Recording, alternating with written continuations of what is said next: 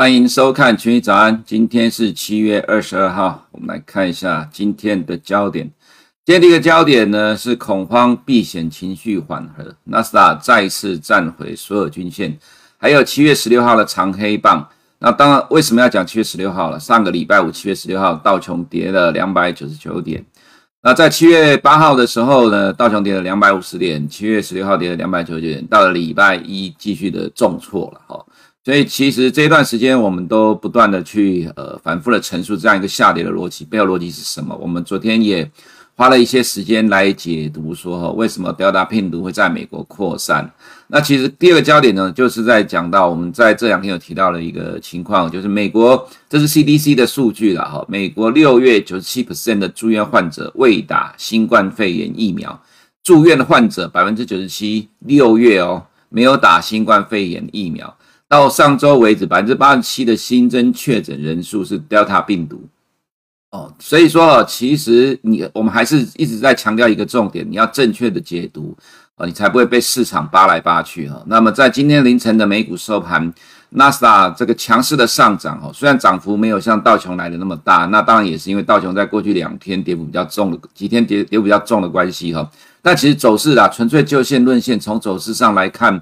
最强的还是纳斯达，纳斯达再次站回所有的均线，跟七月十六号的长黑棒。那道琼昨天只差一点点啊，那今天继续上涨之后回补了所有的跳空缺口。其实哦，如果有机会的话了，哈，有机会不知道哪一天哈，可能也许我们可以开个技术分析的课程。你不要怀疑了，我的 title 是经济学家，但是我的技术分析不会输我们的总理经济的基本面的本质学能专业了哈。那其实我们要去怎么看？呃，强弱势，其实我们之前在港股的时候提到说，如何去处理呃压力或支撑啊。其实今天的呃美股也是一样哈。我们可以看到，呃，这等下在美股部分会提了哈。其实在，呃七月礼拜一的一个这个重挫跳空缺口之后，其实两天的时间，呃，纳斯达就已经站回了这个呃补上了缺口跟站上了所有均线。它告诉你，它是非常强势的走势。所以非常强势，你当然不能说它跌下来不算强势，而是它如何去处理这个压力的哈。它在两天之内就站回站回了所有的均线了，两天的反弹了，所以其实这是强呃强势的走势了哈。我这边一开始的这个焦点只要告诉投资人，其实对于现在的美股，呃，它并不会如很多人所想象的这里要大崩盘了哈。那所以说这第一个焦点跟第二个焦点，它大致上其实都在解释同样一件事情。所以我们在第二个焦点这里有提到，美国不可能再一次的全国封锁。你把这个新冠肺炎这次的 Delta 病毒搞清楚之后，就知道不可能。这也是我们最近几年所强调的，因为 CDC 说了哈，这一次美国的新冠肺炎的确诊人数的上升，不要讲爆发了，上升了哈。那其实最主要就是 Delta 病毒的带来的影响。那美要也要了解数据了哈，美国有百分之四十八的人已经打了两剂的新冠肺炎疫苗，所以美国大概剩下一半的人不是全部都没有打哦，就是打了一剂。那所以说哈，这个 Delta 的。呃，这个病毒的确诊人数上升，这个其实全部都是呃，几乎是呃，就是说没有打疫苗或只打一剂疫苗所带来的结果。那既然是这样的情况之下呢，它就不可能会像呃去年对呃这个病情还未呃一知半解的情况呢，就造就来一个全国封锁阻挡疫情啊。更何况现在已经有疫苗，可是你也没有办法阻挡什么呢？你也没有办法去阻挡。对于很多的大咖投资人担忧这个问题而去买债来避险的哈，所以就造成了债券市场呈现出来的避险情绪感染到了股市的下跌。其实就这么简单而已，市场反映的就是这样的逻辑。那如果你能够去看得清楚这样的方向的话，自然不会对上周五跟礼拜一的美股下跌有很恐慌的反应的哈。所以这是在第一个跟第二个焦点的部分。那么今天第三个部分呢，是今天的 ECB 会议啊，欧洲的央行的会议哈，会决定欧元的中期走势。等一下在呃欧元的部分，我们会有一张中期的呃这个图的走势。其实这也是在今天 Bloomberg 上面有一些呃声音在讨论的一个焦点啊。其实因为大家都在专注的是短线的走势，其实还是要把眼光拉长一点来看中期的位置现在处在什么情况了哈。这就跟呃我们在看纳斯达一样，等一下一样会看到纳斯达的部分哈。还是要回到呃，除了每天在看短期的走势之外，中期的走势你也要去留意哈。再就是呢，银行哈，中国的地区啊，在香港的部分银行哈，拒绝为中国恒大在建案在建中的建案提供消费者抵押贷款哦，这紧张了哦，因为呃，恒大是现在全呃全中国最大的地产业者，欠了一大堆的债。那这一段时间呢，哈，中国的银行股不断的下跌，地产股不断的下跌，当然是因为除了去年官方画出了所谓三三条线之外了，哈，另呃三条红线，另外就是中国官方的管控金融风险还有房地产的压力了，哈，所以造成的今年的 A 五十一路的往下跌，跟着金融股在跌，跟着地产股也在跌。如果所以如果其实你不要看 A 五十的话，其实今年 A 股表现还没有很糟糕啦，至少科技股的这一块。呃，创业板其实走势还不错，但是如果只能看 A 五十的话，基本上它就跟着金融股的走势在走。那整个现在中国的政策上大方向其实对金融股是不利的哈，所以这个也会持续的压抑着 A 五十。那香港呢，恒生指数其实里面虽然说这两年科技股正在慢慢的增加比重，不过其实呃地产股跟银行股还是最主要主导的方向了哈，所以这也是为什么今年港股一直处于一个比较不利的一个情况。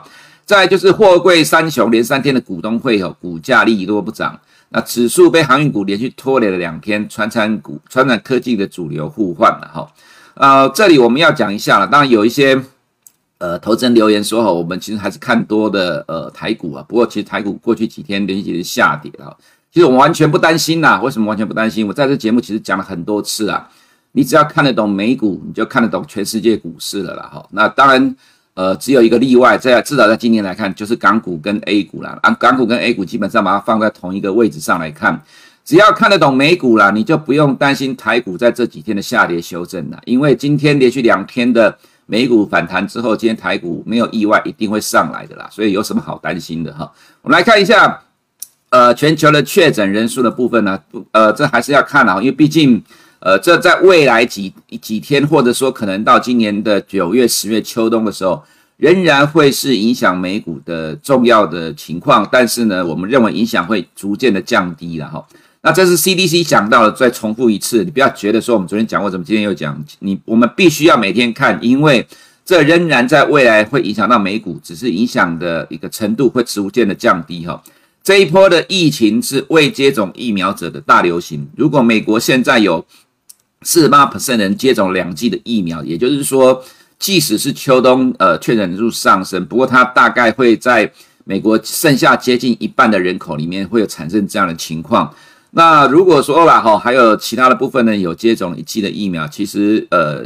要发生重症的几率不高啦。所以这对美国经济产生的影响哦，就是我们刚才前面所提到的，美国不太可能再来一次的全国封锁。所以这对于股市的影响啊，其实说穿了，就是因为大咖投资人去债市的避险，那股市投资人不明就里就跟着杀股票，反正你也不知道到底是什么原因，反正看到有人避险就跟着杀吧，杀完之后再发觉啊，原来又有人趁着杀低的时候进场买进哦，这是今天早上呃在 Bloomberg 上面有一些的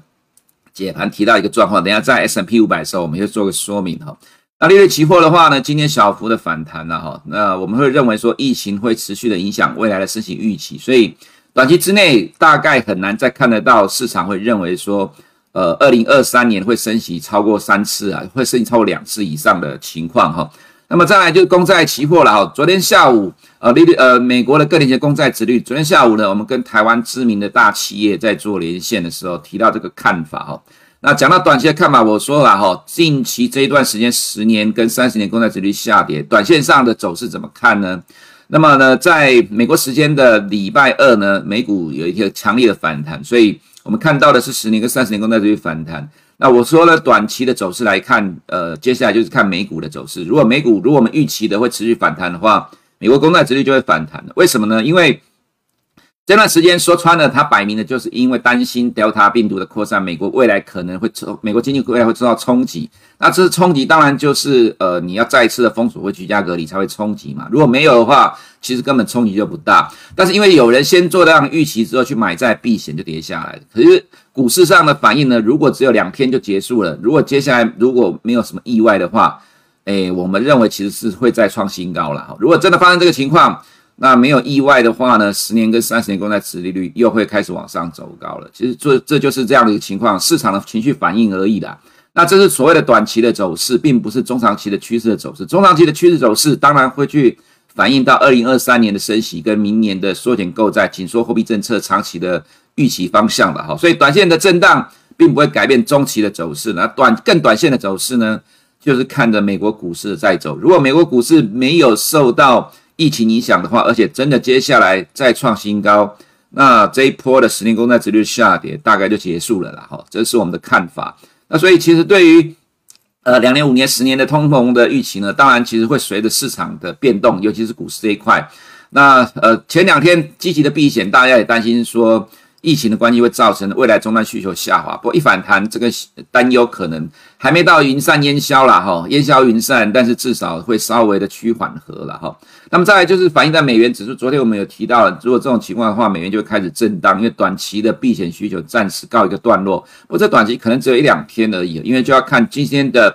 ECB 会议到底要讲什么内容了哈。那今天的 ECB 会议在晚上了哈，那其实之前 Christine Lagarde 就有提到说会朝向。更宽松的货币政策来支撑欧元区的经济，原因是呢，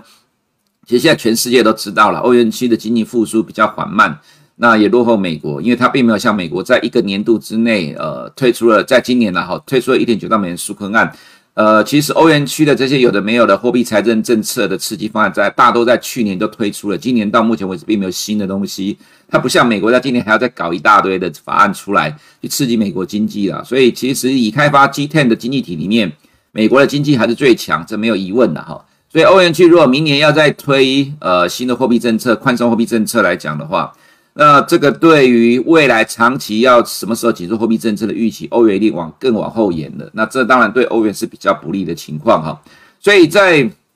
呃今天哈，Bloomberg 上面有人提到这样的一个情况，这是欧元的周线了哈。这两年的周线，那看起来最近来到了一个转折点的位置了哈。这里不是往上就是往下，去看 ECB 的政策调整是什么样的情况，它会做呃反应啊。那投资人你可以自己去看到这样情况。如果说要朝向更宽松的货币政策的话，那么可能对于这样的一个中期走势就会比较不利的啦。那对于未来的美元走势就会更加有利了哈。这个是在呃总理经济的部分，我们看到了货币政策的改变。那对于货币的影响哈，那么再来就是在原油的部分呢，今天也反弹，而且幅度还蛮大的哈。恐慌情绪宣泄之后的强力反弹。不过另外一个问题啊，这个原来问题还是存在，Delta 病毒的扩散仍然是上档的压力。因为油价能够涨的这一大段哈，从六月涨这一大段，它其实最主要的前提就是认为今年的第四季、第三、第四季全球经济大解封会开始脱离了。呃，新冠肺炎疫情的影响。不过现在看到的是，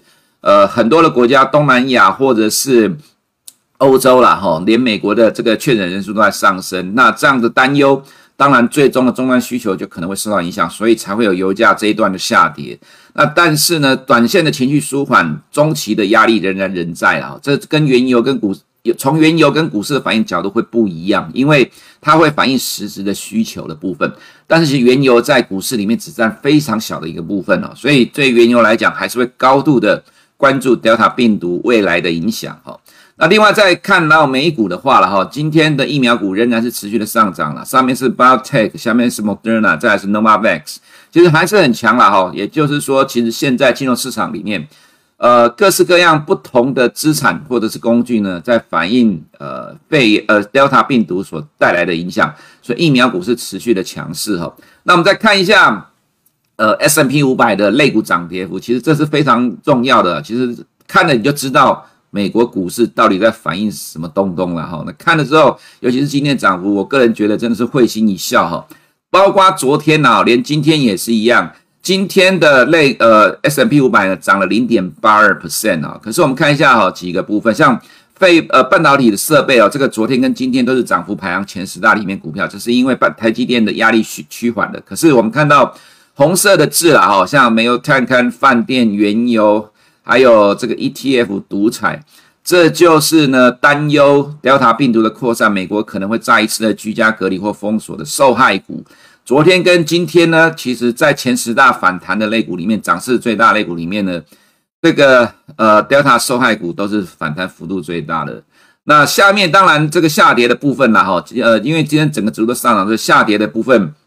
它其实是什么？原本受惠于担心可能 Delta 扩散所带来的居家隔离，那的受惠股，比如说像食品跟零售，或者是说呃这个公用事业等等哦。所以其实从类股的涨跌幅，从七月十六号上周五到今呃今天凌晨收盘，呃七月二十一号美国时间这四个交易日的时间，连有两天的下跌，两天的上涨，你看到的类股的涨跌幅，它完全都在显示美国投资人的情绪。为什么说是情绪呢？因为涨也是涨疫情有关，跌也是跌疫情有关。结果在下跌的时候，疫情受惠股上涨；在上涨的时候，疫情受惠股下跌，刚好都是颠倒过来。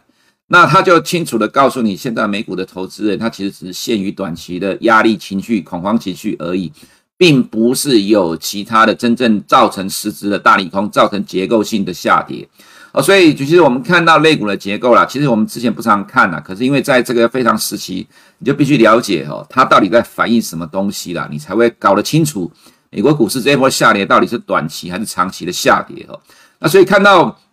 呃，银行股啦，也是连续两天重挫之后就反弹。当然，其实呃，弹的幅度看起来好像没有很高啦，比指数来讲是差了一点了。不过至少我们觉得说，殖利率跌了这么多的情况之下呢，像高盛还能够回到这个区间，JP Morgan 差一点，那其实这个走势上仍然不差了哈。那道琼的话，昨天没有补掉缺口，今天补上了跳空缺口了哈，就是恐慌情绪跟卖压的宣泄了。不过疫情的发展还是关键变数，但美股的反应会比原物料强，这就是我刚才所讲的。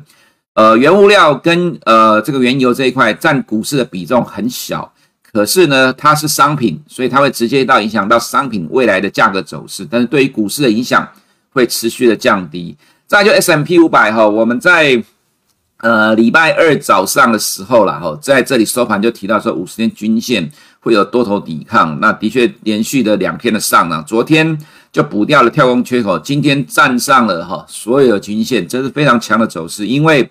呃，他用两天的时，呃，他用一天的时间就补掉了跳空缺口，他用两天的时间站上了均线，就告诉你，他在很短的时间之内克服掉原先的下跌压力，这当然是非常强劲的走势。虽然还没有越过新高啦，不过如果照这个情况来看，基本上要再创新高并不是难事了哈。今天早上在 Bloomberg 上面有一个解读了哈，他用的一个指标叫做。呃，Market Breadth 跟我们之前所讲的一样，我们就直接看一下 NASA 的部分。我们在前天也有提到这个图哈。那在 Bloomberg 上面有人提到的是用 S&P 500对下面的五十天均线哈。那这个比重呢是大概四十八、四十九左右。它的意思就是说，S&P 500距离了哈，S&P 五百距离历史新高差不到一点五个 percent，从这里到今天收盘差不到一点五个 percent。那如果呃大部分的股票哈，呃如果大部分的股票都是在五十天均线之下，但是距离新高只差了一点五个 percent。那么，如果这个恐慌情绪结束之后，这些跌升的股票一反弹，它其实很容易的让指数再创历史新高，没有错。其实跟我们看法接近。我们在这几天有提到一个东西，就是 Market Breadth 这个指标，我们近年不常用，原因是因为权值股越来越大了。那刚才提到 S&P 五百它其实讲的同样是全值股，大型全值股所带来的影响。我们昨天说了哈，这里是二十三，这里是二十五点六。这边的低点是二十五点一，它其实破了这里的低点，但是其实我们觉得说这个指标了哈，如果在这里来讲，因为近年不常看的原因，是因为它来预测下跌的这个这个准确度在降低的原因，是因为全值股大全值股影响力拉高了，所以这个指数。啊，就是说这个成分股呢，站上季线的比重在往下掉，就很多股票在跌的时候，其实指数不见得是会大跌，顶多只是小跌而已。所以你可以看到，在这个过程里面，很多的股票跌破五十天均线，但是指数是一路上涨，因为它是有大型股在带动的。那如果指数一结束了恐慌性的修正之后，其他的跌升股票开始反弹，它距离新高的位置又很近的话，它很容易再创新高。这是今天早上 Bloomberg 上面的论点，没有错，我们看法还是接近的啊。所以其实这里。果然跌到二十五点一之后又弹上来，因为其他跌深的股票会反弹啊，所以其实这就是现在美股的情况了。所以我们为什么一直在讲，你只要看得懂美股，你大概就可以搞清楚全球股市会怎么走了。当然除了 A 股跟港股例外了哈。所以今天的 Apple 虽然没有涨，是小跌的哈，但是其他的像 Amazon 跟 Alphabet 其实也有还不错的一个表现呢，所以带动了纳斯达一百了哈。这样看到这里跌。这里是补上了缺口，这个没有意外，因为我们没有列短期的均线，也是站上了所有的均线。纳斯达的话，呃，这站上了所有的均线了，所以这是非常强劲的反弹了哈。那 ASML 呢，今天也是财报因素大涨了五点四个 percent，NVIDIA 呢大涨了四点二九 percent，所以 SARS 呢今天大涨了三点零六 percent。这几天是台积电法说所造成的影响，这是七月十六号、七月十五号这一天是台积电的法说，在晚上的 ADR，所以今天的 SARS 的大涨，它已经 cover 掉台积电法说当天所带来的 SARS 的影响。你说这样走势强不强？我个人觉得还 OK，还不错了哈，还可以接受。如果如果不接受，我也没办法了，这叫强势了。原因是两天的这种利空重挫了哈，它其实很快就 cover 掉了。那告诉你的，现在 SARS 走势还是蛮强的，而且很快又回到了前高附近了哈。那这就是美股的走势，有够强。我也不知道要怎么去判断说这个空头要怎么去应对这样的一个走势了哈。那再来就是在亚洲股市的部分就比较差了，外资持续的大卖超是没有办法，因为美元升值的关系了哈。那所以在港股的部分，ADR 连续两天的反弹，其实今天多多少少香港科技股应该要动了啦。如果不动，我也真的没有办法，它就是弱了哈。那这种弱的走势呢，我们建议投资人呢，哈，你如果真的一定要参与这个市场，就是当冲吧，不然你一定讨不到什么便宜的。虽然说美股强势，但是今天港股还有个利空啊，这当然昨天已经反映了啦，哈，但是我个人觉得还是会压抑今天的恒生指数，就是恒大刚才前面提到的问题。不过在呃港股，我们也看到二呃这个两百五十天均线呐，的确有多头抵抗，在这里守住，在这里守住了哈。金融跟地产仍然是港股的中长期的压力。这绝对避不掉的，所以反弹空间我们觉得有限。那至于在 A 股的部分，上证的金融股呢，该谈不谈，没意外的话，这种走势会再破底了。我们就纯粹就线论线了哈。基本面就是讲到了官方管控金融风险。那 A 五十的话，跟着金融股在走了，所以看法没什么太大的改变了哈。那么接下来就是看